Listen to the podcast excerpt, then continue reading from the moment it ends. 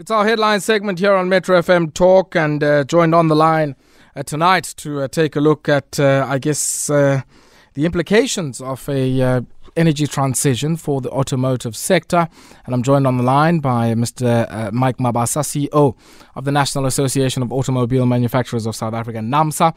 And of course, we talk about this in the context of the Just Energy Transition Investment Plan.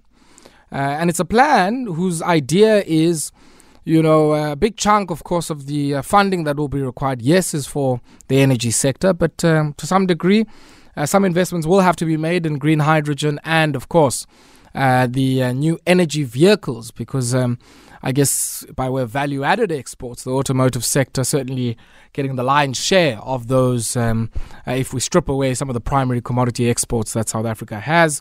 And uh, joined on the line tonight by NAAMSA uh, to speak about this. And, and Dade Mike, before we went to the break, I guess we were talking about the components and the differences uh, between components of NEVs and uh, some of the more internal combustion engine vehicles. And the reason why I asked this, what then happens to many of the component suppliers who have um, you know, been recipients of considerable supply chain and other forms of support in order to supply many of the OEMs who uh, assemble vehicles here in the country. What's the implication there? We saw a similar challenge for the likes of Bosch and others uh, in the automotive sector out in Germany. Yeah, absolutely. So I think the um, component manufacturers are obviously rethinking uh, how they can continue to provide uh, components into the sector uh, they are obviously looking at new technologies as well because they know for a fact that uh, some of the products that they used to offer the market, those products uh, sooner rather than later would certainly be distinct. Um, and they are obviously very um, you know, innovating at, at, this time to introduce new uh, technologies that will be required by the industry. Mm. You'd recall, Ayabonga, that um, you know, globally we had an issue around uh, semiconductor shortage, for an example. Um, and in South Africa, in particular, we don't have, uh, you know, suppliers of, um, you know, those type of components uh, locally. And I think a lot of our um, local manufacturers are really beginning to innovate. Uh, there's obviously huge opportunity in terms of battery technology uh, and many other areas that they can certainly venture into. Uh, and it's actually a very exciting time to be able to see them uh, beginning to innovate quite significantly uh, in terms of changing their business strategies to be able to remain relevant in relation to where the future is going. But certainly also need to, uh, uh, you know, remember that the production of internal combustion engines, mm. particularly in South Africa and uh, in Africa, it will actually um, stay much longer as compared to our counterparts uh, in Europe and other, um, you know, um, um uh, developed countries. So, this this figure of 100,000 which part of the value chain I guess uh, you know would have the uh, minister in the presidency have been referring to? Well look I think the automotive value chain is bigger than just vehicle assembly and also uh, component manufacturing. I mean uh, if you think about aftermarket for an example you know the guys who are servicing your car and my car um, you know those are also going to be impacted very directly because currently when we go and service our cars we often do so after a 15,000 uh, you know kilometer interval. With uh, new energy vehicles, we know that the intervals is much more uh, you know longer. Um, you know we've got already vehicles in the market currently where you are expected to only bring your car back for uh, service only after 100,000 kilometers. So the people who are servicing those particular vehicles will also be impacted directly because the volume of vehicles that they are currently uh, servicing will obviously shrink quite significantly. So, so the entire value chain is definitely going to be impacted. And then also when you look at service parts, uh, for an example, I mean, you know, lubricants, you know, your oils, your diesels, uh, those things are going to be history in our cars. You, you will you'll drive a car without any lubricant uh, that goes into an engine. The only lubricant that you see in your car will probably be water, uh, you know, just to be able to power certain areas of your vehicle. But other than that, uh, you know, and, and, and those markets and, and, and those suppliers of those uh, different parts and services will, will certainly also, um, you know, offload quite a lot of people in those areas because uh, those uh, will not no longer be required. Mm, mm, mm.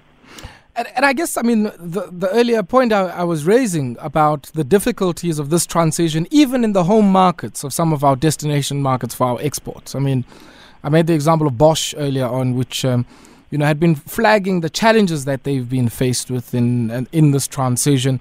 And we've also seen, I mean, the likes of Tesla, who've also lamented, uh, you know, the uh, challenges insofar as supply chains are concerned for some of the components that go into new energy vehicles.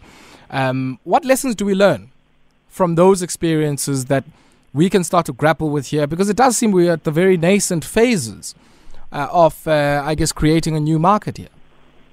Yeah, absolutely. I think South Africa has a very unique opportunities, Ayabonga, that we need to absolutely uh, grab with both hands. I mean, I'll give you one example. If you look at, for example, uh, raw materials, um, South Africa and arguably many other parts of the continent are endowed with mineral resources.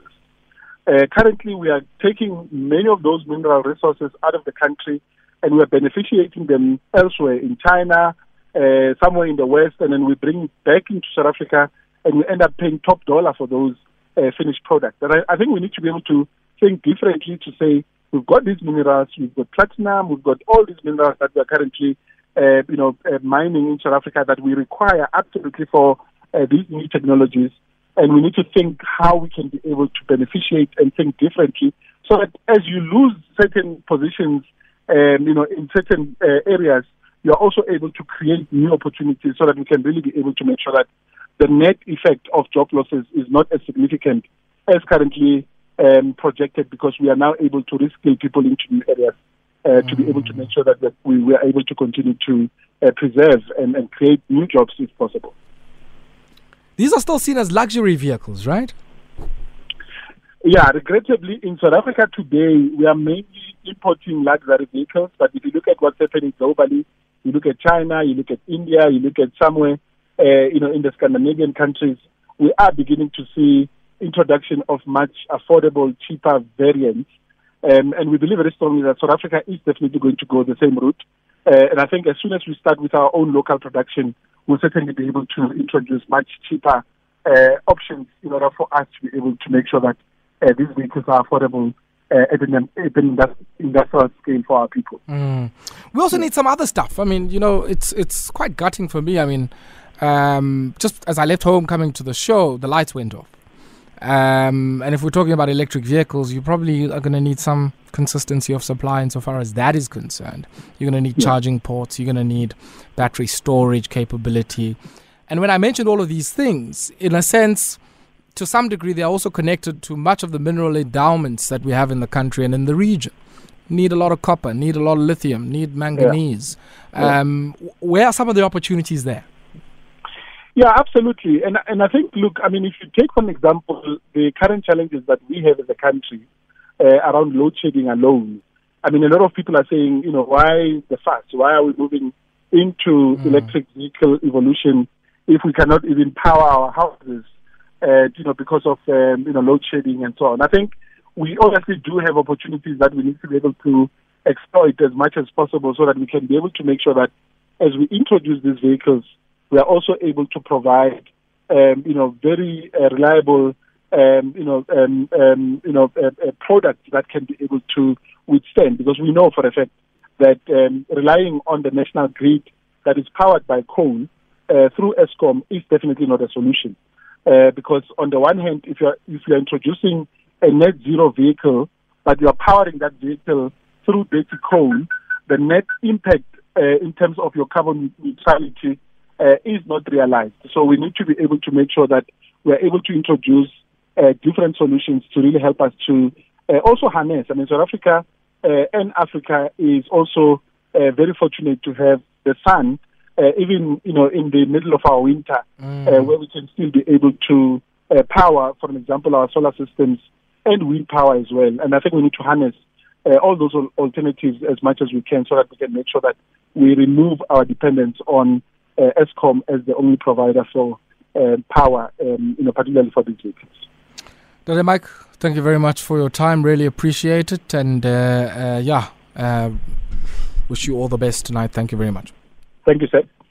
Mike Mabasa there speaks to us uh, from NAAMSA, the Automotive Manufacturers Association here in South Africa.